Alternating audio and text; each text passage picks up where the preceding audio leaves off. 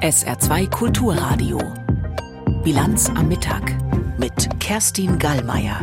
Schönen guten Tag und das sind unsere Themen. Großereignis in London, die Krönung von König Charles III.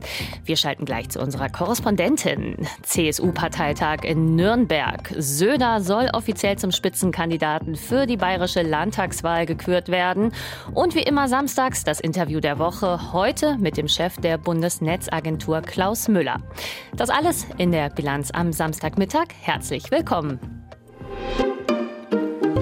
Tja, darauf hat er nun ein Dreivierteljahr gewartet, mindestens. Denn schon seit dem 8. September des vergangenen Jahres ist Charles III. britischer König. Heute nun die offizielle Krönung und das ist in Großbritannien, aber auch für viele Menschen auf der ganzen Welt ein Riesenereignis. Zur Stunde läuft die Krönungsmesse in der Westminster Abbey in London und da sitzen neben der Royal Family, dem internationalen Adel und vielen Staatsoberhäuptern auch so einige Promis mit im Publikum. Die Sänger Lionel Richie, Nick Cave und Katy Perry zum Beispiel, die Schauspielerin Emma Thompson und das Ganze beobachtet von unserer London-Korrespondentin Imke Köhler. Imke Köhler, erstmal eine wichtige Frage vorweg. Ist denn auch Krönungswetter in London? Nein, leider nicht, muss man sagen. Wobei, wenn man das jetzt an 1953 orientiert, als Queen Elisabeth gekrönt wurde, da hat es auch fürchterlich geregnet. In dem Sinne ist Krönungswetter. Ansonsten würde ich sagen, es ist britisches Wetter, aber damit muss natürlich gerade auch ein britischer Monarch umgehen können. Absolut. Die Zeremonie ist um kurz vor zwölf unserer Zeit losgegangen, wird gute zwei Stunden dauern. An welchem Punkt sind wir denn gerade? Wir sind jetzt kurz vor der Predigt. Was schon passiert ist, ist, dass King Charles seinen Eid abgeleistet hat. Das ist ja ein dreiteiliger Eid, wo er zum einen gelobt, die Gesetze zu halten, Recht und Gerechtigkeit walten zu lassen und aber auch äh, die protestantisch reformierte Konfession aufrechtzuerhalten und die Kirche von England als Institution zu schützen. Diesen Eid hat er bereits abgelegt. Mhm. Jetzt kommt, wie gesagt, gleich die Predigt und dann später noch die Salbung und Krönung von Charles und dann auch die die Krönung von Camilla und dann ist irgendwann der Gottesdienst zu Ende und die nächste große Prozession steht an zurück zum Buckingham Palast. Ja, schauen wir noch mal auf die Salbung. Die ist ja so der Höhepunkt ähm, mit Olivenöl aus der Grabeskirche in Jerusalem. Warum das und was passiert da genau? Das ist tatsächlich zum ersten Mal so, obwohl das unglaublich traditionell wirkt. Aber das hat es noch nie gegeben, dass das Olivenöl aus Jerusalem kommt. Mhm. Und da zeigen sich zwei Dinge. Zum einen hat Charles einen familiären Bezug zu Jerusalem, weil dort seine Großmutter begraben ist. Aber auch, und das ist vielleicht noch wichtiger, Jerusalem ist natürlich die Geburtsstätte oder die Region insgesamt mehrerer Weltreligionen. Und Charles bemüht sich sehr um den interreligiösen Dialog, um eine Verständigung. Es sind hier auch hohe hohe Vertreter anderer Religionen am Gottesdienst nicht nur äh, gegenwärtig, sondern auch beteiligt. Das ist ihm sehr wichtig und in dem Sinne soll das ein Zeichen setzen. Und dann ist es veganes Olivenöl, auch das passt zu diesem König. Okay, das ist ja dann nochmal besonders interessant. Sie haben es gerade schon gesagt, nach der Krönungsmesse geht es wieder zurück mit der Kutsche dann in den Buckingham Palace. Insgesamt sind das ja 2,3 Kilometer und das sind nur ein Viertel oder das ist nur ein Viertel der Strecke, die die Queen bei ihrer Krönung vor 70 Jahren zurückgelegt hatte. Ist das kürzer, weil Charles III. die Monarchie ja deutlich verschlanken will? Ja, zum einen wollte er ja so ein bisschen äh, Slim Down hier durchsetzen, also das Ganze so ein bisschen kleiner halten. Das wird ein Teil des Ganzen sein. Und der andere Teil wird sein, dass es zurückgeht in der vergoldeten Staatskutsche. Auf dem Weg heute früh ist das Königspaar in der Kutsche gefahren, die zum diamantenen Thronjubiläum der Queen hergestellt wurde. Die ist sehr modern, die ist gefedert, die ist klimatisiert. Da geht's dann allen gut drin. Aber diese vergoldete Staatskutsche, die unfassbar edel edel und teuer aussieht, ist aber auch über 260 Jahre alt, tonnenschwer und soll extrem unbequem sein. Das hat selbst äh, Queen Elisabeth gesagt und die war erst 27, als sie damals gekrönt wurde, fand das fürchterlich, da drin fahren zu müssen. Und da Charles und Camilla beide Rückenprobleme haben sollen, wollten sie vielleicht auch aus dem Grund die Strecke zurück in dieser Kutsche eher kurz halten. Mhm. Äh, viele Briten, die feiern ihre Monarchie ja wirklich und haben tagelang zum Beispiel an der Prozessionsstrecke gecampt, um die besten Plätze zu haben. Es gab aber auch Protest von Monarchiegegnern, sogar Festnahmen. Wie groß waren denn die Proteste heute? Es ist gar nicht wirklich zu den Protesten gekommen. Eigentlich waren diejenigen erst auf dem Weg zur äh, Prozessionsroute, um sich da aufzubauen und sind dann schon äh, in Gewahrsam genommen worden und festgenommen worden. Das betrifft auch den Chef von Republic. Das ist ja die Kampagnenorganisation, unter der sich so die Monarchiegegner versammeln. Und äh, es sind auch Plakate konfisziert worden, auf denen eben steht Not my King, nicht mein König. Die sollten hochgehalten werden. Das ist jetzt alles unterbunden worden, muss aber wahrscheinlich schon noch mal aufgearbeitet werden, ob man Proteste dieser Art, die ja friedlich gewesen wären, einfach so unterbinden darf. Okay, vielen Dank, Imke Köhler aus London. Heute zur Krönung von Charles III., dem König von Großbritannien. Ja, und das ist nicht nur ein Krönungstag heute, sondern ein ganzes Krönungswochenende. Es wird noch bis Montag weiter gefeiert. Und von London aus blicken wir nach Nürnberg, denn auch dort wird jemand in eine hervorgehobene Position gehievt. Zwar ohne Salbung und Promis von Weltrang, aber zumindest für die CSU, vielleicht sogar das wichtigere Ereignis. Denn Parteichef Markus Söder soll heute offiziell zum Spitzenkandidaten für die bayerische Landtagswahl im Oktober gekürt werden. Für die Bilanz Achim Wendler. Die Weltöffentlichkeit hat heute die Wahl. Krönung zum König in London oder Krönung zum Spitzenkandidaten in Nürnberg. Was Martin Huber der Weltöffentlichkeit empfiehlt, dürfte klar sein, wobei der CSU-Generalsekretär den Unterschied nicht etwa in der Bedeutung der Ereignisse sieht, sondern im Ablauf. Bei allem Pomp und Glamour, den Sie in England haben, bei der Krönung von König Charles, ist natürlich schon noch ein äh, Unterschied. Wir nominieren unseren Spitzenkandidaten für die Landtagswahl und das hat natürlich mit dem royalen monarchischen Ansatz in England nichts zu tun. Markus Söder soll in Nürnberg formell zum Spitzenkandidaten der CSU ernannt werden. Der Parteivorstand hat ihn bereits ernannt, vor zweieinhalb Wochen, einstimmig, auf Vorschlag von Ilse Aigner.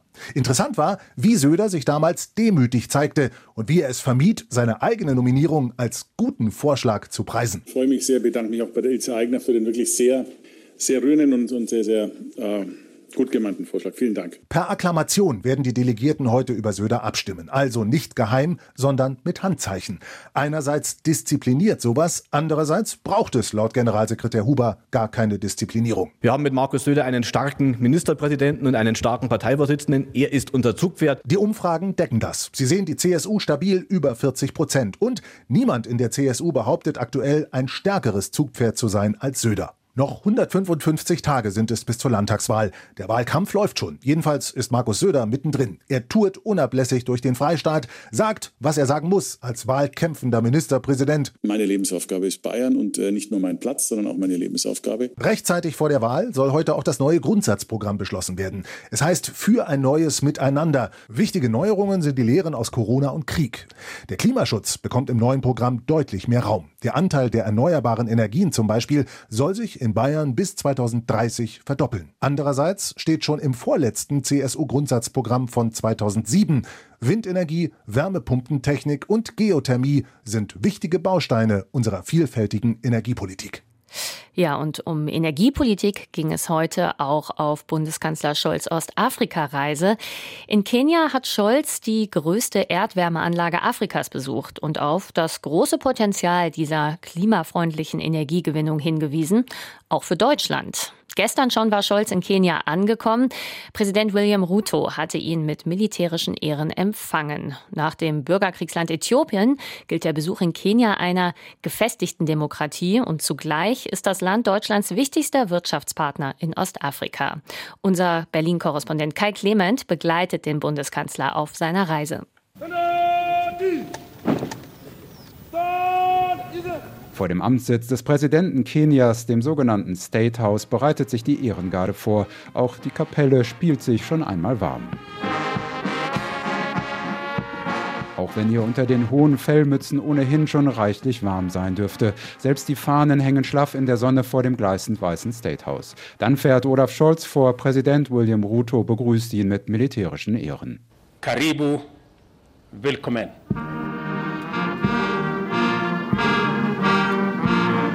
Es sind zwei Politiker, die demonstrativen Schulterschluss üben. Ruto spricht Scholz als Bruder an, allzu wörtlich My Good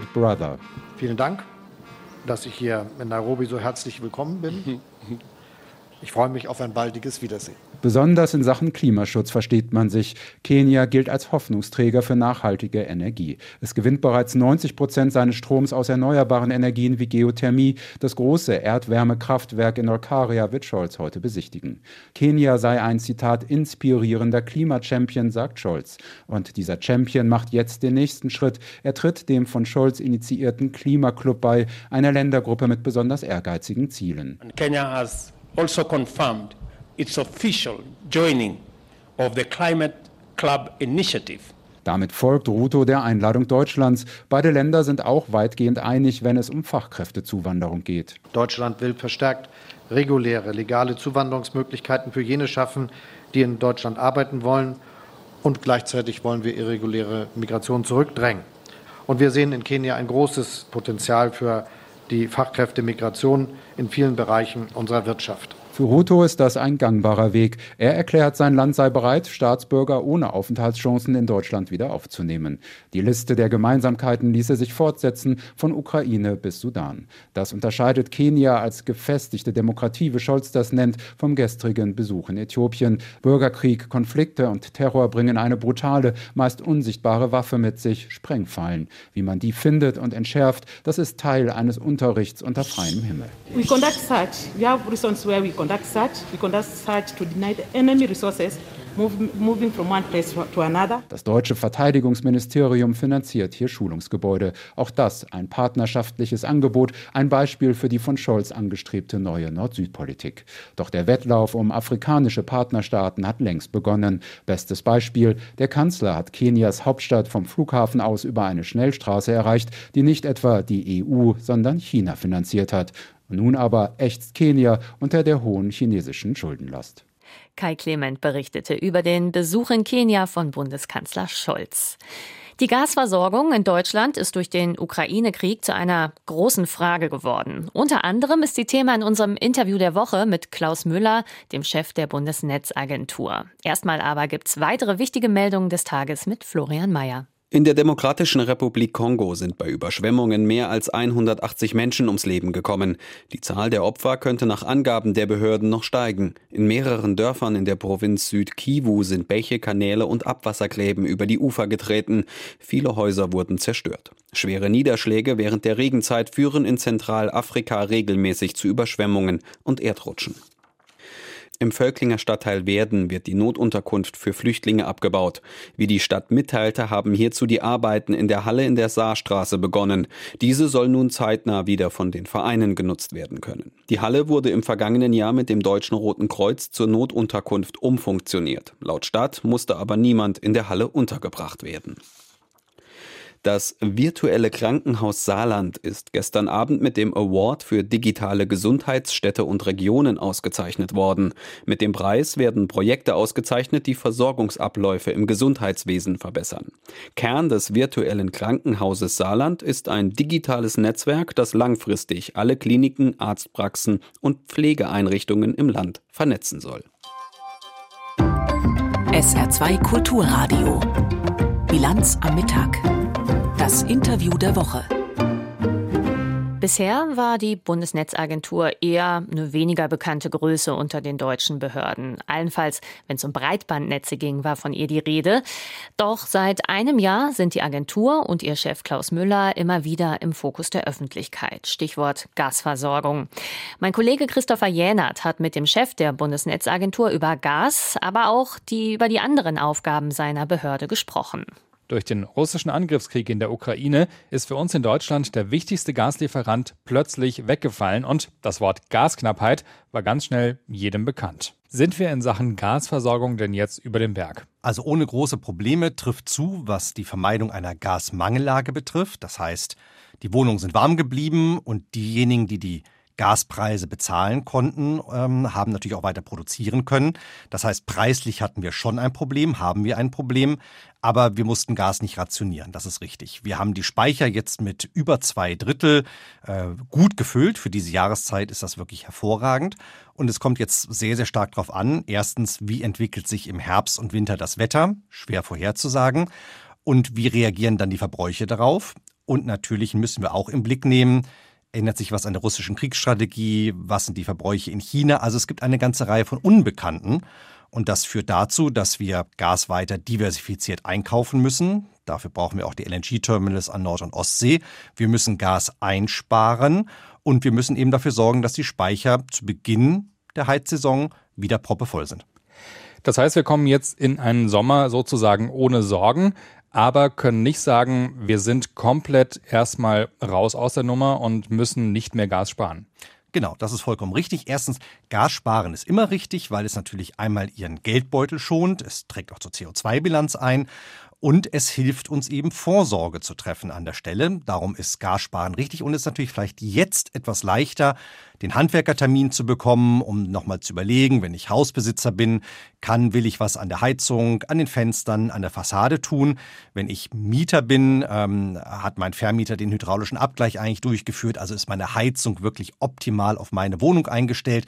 All das lässt sich jetzt vielleicht im Mai, Juni leichter bewerkstelligen, als wenn die Heizsaison wieder äh, kurz bevorsteht. Und darum ist es richtig, alle mögen jetzt lieber an ähm, Schwimmen gehen, Grillfeste, Fahrradtouren denken, aber über das Heizverhalten im nächsten Winter nachzudenken, ist jetzt nicht verkehrt. Gab es denn äh, im vergangenen Winter einen Zeitpunkt, wo wir nah an sowas wie einem Blackout waren oder wo es wirklich fast nicht gereicht hätte oder war das gar nicht der Fall? Nein, also die Bundesregierung hat ja an mehreren Stellen Vorsorge getroffen. Das war einmal im Fall von Strom, äh, dass wir ja viele Kraftwerke, auch Kohlekraftwerke, wieder ans Netz gebracht haben, um die Versorgungssicherheit zu gewährleisten. Das ist ökologisch erstmal nicht schön, aber da es den Zertifikatehandel von CO2 gibt, muss all das, was wir im letzten Winter ausgestoßen haben, eben künftig eingespart werden. Darum ist das, glaube ich, verantwortbar. Ähm, und bei den Gasspeichern war es eben so, dass auch durch das Eingreifen, das politische Eingreifen, die Gasspeicher so gut gefüllt waren, dass in der Kombination mit dem milden Winter ähm, ich erinnere an Silvester, da haben manche Menschen ja draußen im T-Shirt das neue Jahr begrüßt. Also, da hat uns das milde Wetter geholfen und mit den Einsparungen in der Industrie und in den privaten Haushalten gab es nicht den Punkt, wo man wirklich knapp davor war. Wir waren besorgt. Wir waren auch angespannt in der Bundesnetzagentur. Das ist alles richtig. Wir waren auch vorbereitet auf den Fall der Fälle. Aber jetzt richtet sich unser Blick nach vorne, dass wir das auch im nächsten Winter schaffen. Das heißt aber, wenn der nächste Winter nicht so mild wird, sondern vielleicht auch wirklich knackig kalt, könnte es knapp werden? Es ist eben nicht ausgeschlossen, dass es wieder knapp wird. Und darum muss man eben auch für den schlimmsten Fall Vorsorge treffen. Und mir ist vollkommen klar, dass eben die Flüssiggasanlagen, die ja in Wilhelmshaven, Brunsbüttel schon laufen, die in Mecklenburg-Vorpommern sehr, sehr kontrovers diskutiert werden, dass das keiner richtig toll findet. Sowohl für die deutschen Verbräuche brauchen wir eine Art Versicherung, wenn Sie so wollen. Keiner möchte gerne eine Versicherung in Anspruch nehmen, aber im Schadensfall sind wir alle sehr, sehr froh, wenn sie da wäre. Und das gilt eben nicht nur für Deutschland, es gilt auch für Südosteuropa. Traditionell ist Deutschland ein Gastransitland und ähm, je nachdem, wie sich Russland in seiner Kriegsstrategie entscheidet, ähm, Nord Stream 1 wurde damals von Präsident Putin gekürzt. Das ist auch denkbar für andere Leitungen, die Gas nach Südosteuropa leiten. Womöglich ähm, ist das nicht gesichert und dann wird sich der Blick auch auf Deutschland richten. Das heißt, wir brauchen eine gute Gasversorgung für kalte Winter, für Deutschland und auch für unsere Nachbarn. Das wäre für mich gelebte Solidarität. Wahrscheinlich hat ja auch geholfen, dass die Gaspreise zum Beispiel relativ hoch waren im vergangenen Winter, im vergangenen Jahr. Ähm, wie sehen Sie das, dass Energiekonzerne, nicht nur Gaskonzerne, vor allem auch Ölkonzerne jetzt Rekordgewinne verbuchen?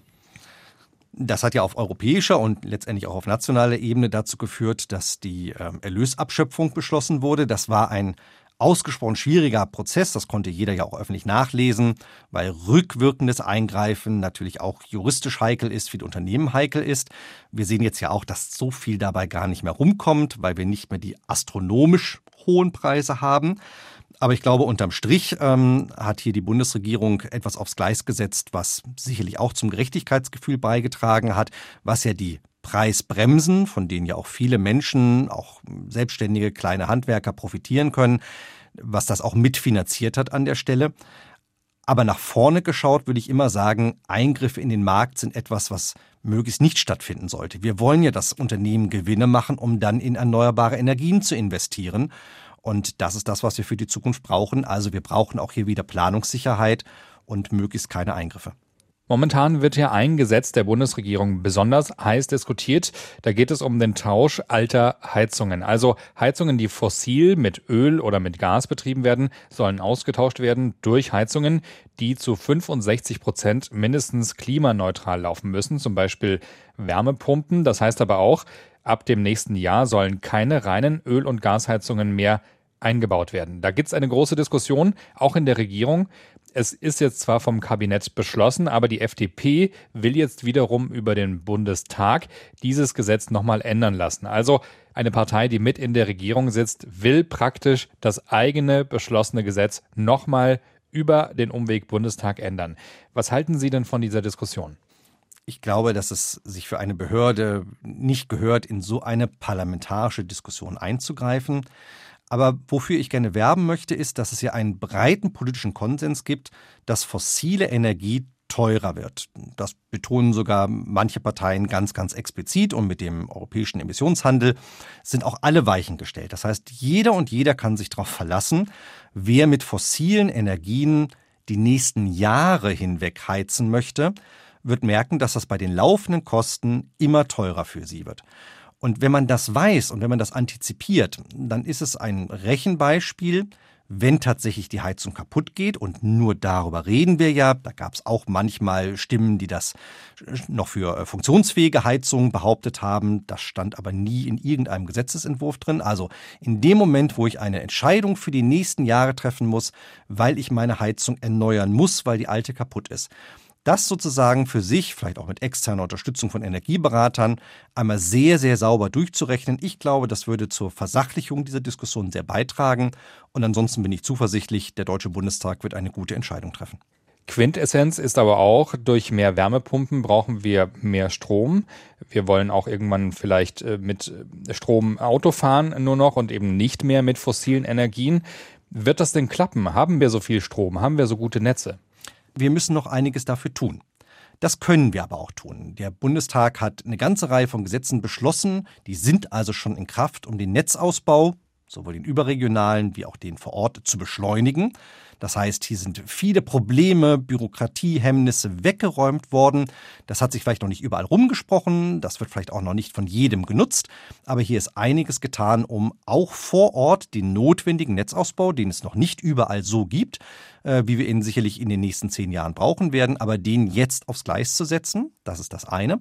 Und das zweite ist, wir haben sehr, sehr deutlich gemacht, dass gerade wenn jetzt der beschlossene Atomausstieg vollzogen wird, der Kohleausstieg ist ja noch äh, in der Diskussion.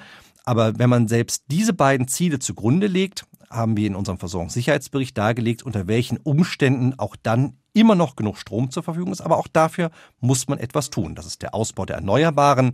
Das ist die Frage der Digitalisierung unserer Stromnetze. Das ist die Frage der Flexibilisierung der europäischen Gedanken. Das sind eine ganze Reihe von Stellschrauben, die noch gedreht werden müssen dann kann man das schaffen. Aber ein Selbstläufer ist es nicht. Sie sprechen von Digitalisierung und es ist ja nicht so, als wäre das nicht auch ein sehr großes Problem in Deutschland.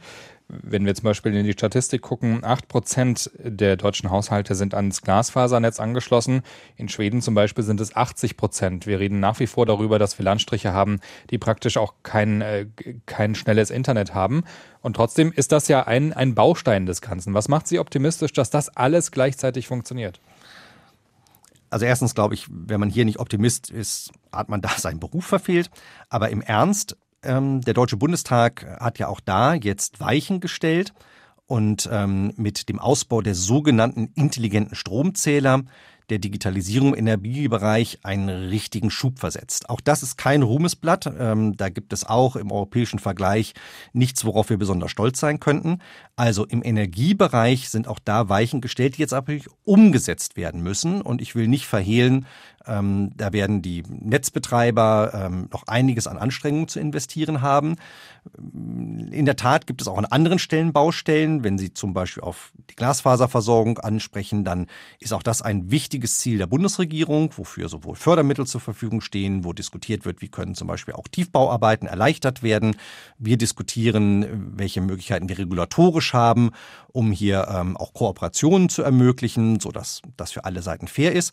Und wir achten natürlich auch darauf, dass sowas wie die Mobilfunkversorgung, die ja in manchen Stellen in Deutschland äh, besser geworden ist, aber an anderen Stellen auch noch ein großes Ärgernis ist, wie auch das besser wird. Das beschäftigt auch die Bundesnetzagentur und womöglich wird das für die Unternehmen, die hier Auflagen nicht erfüllt haben, auch Konsequenzen haben.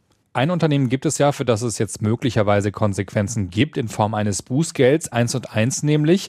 Da gab es Auflagen, dass sie LTE-Standorte aufbauen sollten. 1000 Stück sollten es sein. Fünf sind es am Ende geworden. Das heißt viel zu wenig.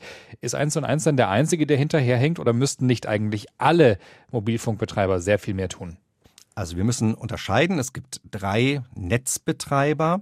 Die kennt man auch, weil man wahrscheinlich bei einem von den dreien einen Handyvertrag hat. Das ist die Deutsche Telekom, das ist Vodafone und Telefonica. Die haben ja schon Netze aber hier hat es von der Bundesnetzagentur Auflagen gegeben, wie dieses Netz verbessert werden soll. Das betrifft zum Beispiel den Klassiker, wie kann ich äh, telefonieren, surfen, streamen an Autobahnen, in, an Bahnstrecken, in Tunneln, aber eben auch in sogenannten weißen Flecken. Das sind 500, 600 Orte, die auch von den Bundesländern äh, beschrieben wurden, wo die Versorgung eben nicht gut ist. So. Und all das musste auch von denen dreien zum Ende letzten Jahres erfüllt werden.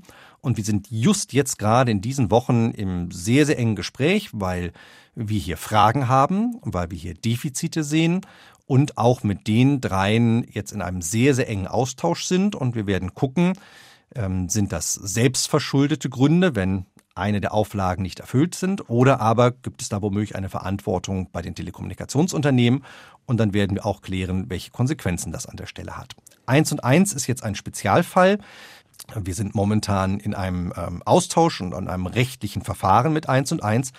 Und äh, in der Tat, es gibt die klare Erwartung äh, unseres Beirats, in dem Bundestagsabgeordnete Bundesländer vertreten sind, dass wenn hier so eklatant die Versorgungsauflagen für den Mobilfunk verfehlt werden, dass das dann auch finanzielle Konsequenzen hat. Aber wir leben in einem Rechtsstaat. Wir hören uns sozusagen jeden an an der Stelle und werden dann aber auch eine Konsequenz ziehen an der Stelle. Und ich bin sehr dafür, dass Dinge, die nicht äh, eingehalten werden, die zugesagt waren, dann auch finanzielle Konsequenzen nach sich ziehen. Jetzt ist es ja nicht so, dass ähm, diese Funklöcher, äh, diese weißen Flecken, wie Sie sie genannt haben, erst seit gestern existieren. Wann äh, können denn auch Verbraucherinnen und Verbraucher damit rechnen, dass sie, wenn sie, sagen wir mal, durch Berlin fahren, wenn sie durch den Schwarzwald fahren, dabei auch ein Netz haben für Internet, für ihr Navigationssystem oder auch durchgängig telefonieren können, ohne dass das ständig abbricht? Also es gab Verbesserung, das können wir auch messen, aber gleichzeitig gibt es natürlich auch einen immer höheren Anspruch, was ich finde im Jahr 2023 auch total selbstverständlich sein muss. Und wer im europäischen Ausland unterwegs ist, sieht ja auch, was alles möglich ist an der Stelle. Also erstens für die drei Netzbetreiber, die sind jetzt schon dabei, auch die Defizite, die es aus dem letzten Jahr noch gegeben hat, dann in diesem Jahr auch aufzuarbeiten. Ich glaube trotzdem, dass das nicht reichen wird. Und darum ist es vielleicht wichtig zu unterstreichen, es wird jetzt nochmal eine erneute Frequenzvergabe geben. Die werden wir auch in diesem Jahr äh, durchführen. Und wir sind momentan gerade dabei vorzubereiten, welche Auflagen müssen dann eigentlich erfüllt werden. Und mir wäre es wichtig, dass das etwas weniger abstrakt technisch-juristische Auflagen sind, die natürlich auf dem Papier alle toll aussehen, sondern dass wir darüber reden, was muss wirklich von den Menschen erlebt werden, da müssen wir noch mal im Blick nehmen, dass wir unterschiedliche Netzbetreiber haben und man ja meistens nur bei einem der Netzbetreiber einen Vertrag hat. Ähm, darauf werden wir einen Blick nehmen. Wir werden auch nochmal auf die Wettbewerbssituation achten, weil es ja auch Netzanbieter, äh, weil es ja auch Telekommunikationsanbieter gibt, die kein eigenes Netz haben. Da geht es um die Diensteanbieterverpflichtung. Also es gibt eine ganze Reihe von Facetten. All das werden wir jetzt über den Sommer, Herbst vorbereiten, dann die Frequenzen ähm, vergeben und mit dieser Frequenzvergabe gehe ich davon aus, wird es am Ende auch nochmal ein höheres Qualitätsniveau geben, das nochmal über das heutige hinausgeht, damit tatsächlich telefoniert, Videofilme gestreamt, Videokonferenzen durchgeführt werden können, da wo das die Menschen möchten. Das klingt aber nach einer Aufgabe für die nächsten Jahre, vielleicht für die nächsten zehn Jahre? Nein, das ähm, wollen wir in diesem Jahr entschieden haben. Dann muss es natürlich umgesetzt werden von den Telefonunternehmen. Aber ich sehe hier keine Zehn-Jahres-Perspektive vor mir. Dafür bin ich ein zu ungeduldiger Mensch. Sagt Klaus Müller, Chef der Bundesnetzagentur. Mein Kollege Christopher Jenert hat das Interview der Woche mit ihm geführt. Und jetzt schauen wir noch aufs Wochenendwetter im Saarland. Am Nachmittag gibt es mehr und dickere Quellwolken. Es bleibt aber weitgehend trocken, nur vereinzelt mal ein kurzer Schauer.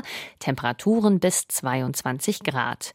Morgen früh ist es dann erst noch sonnig. Ab dem Nachmittag wird es dann wolkiger. Dazu breiten sich Schauer und Gewitter aus, stellenweise mit Starkregen und kleinem Hagel. Dazwischen gibt es aber auch mal Sonne, Höchstwerte 19 bis 24 Grad. Und das war die Bilanz am Samstagmittag. Die gibt's gleich auch mal nochmal zum Nachhören auf sr2.de. Und jetzt übernimmt hier mein Kollege Roland Kunz auf SR2 Kulturradio. Und ich wünsche Ihnen dann noch ein schönes Wochenende.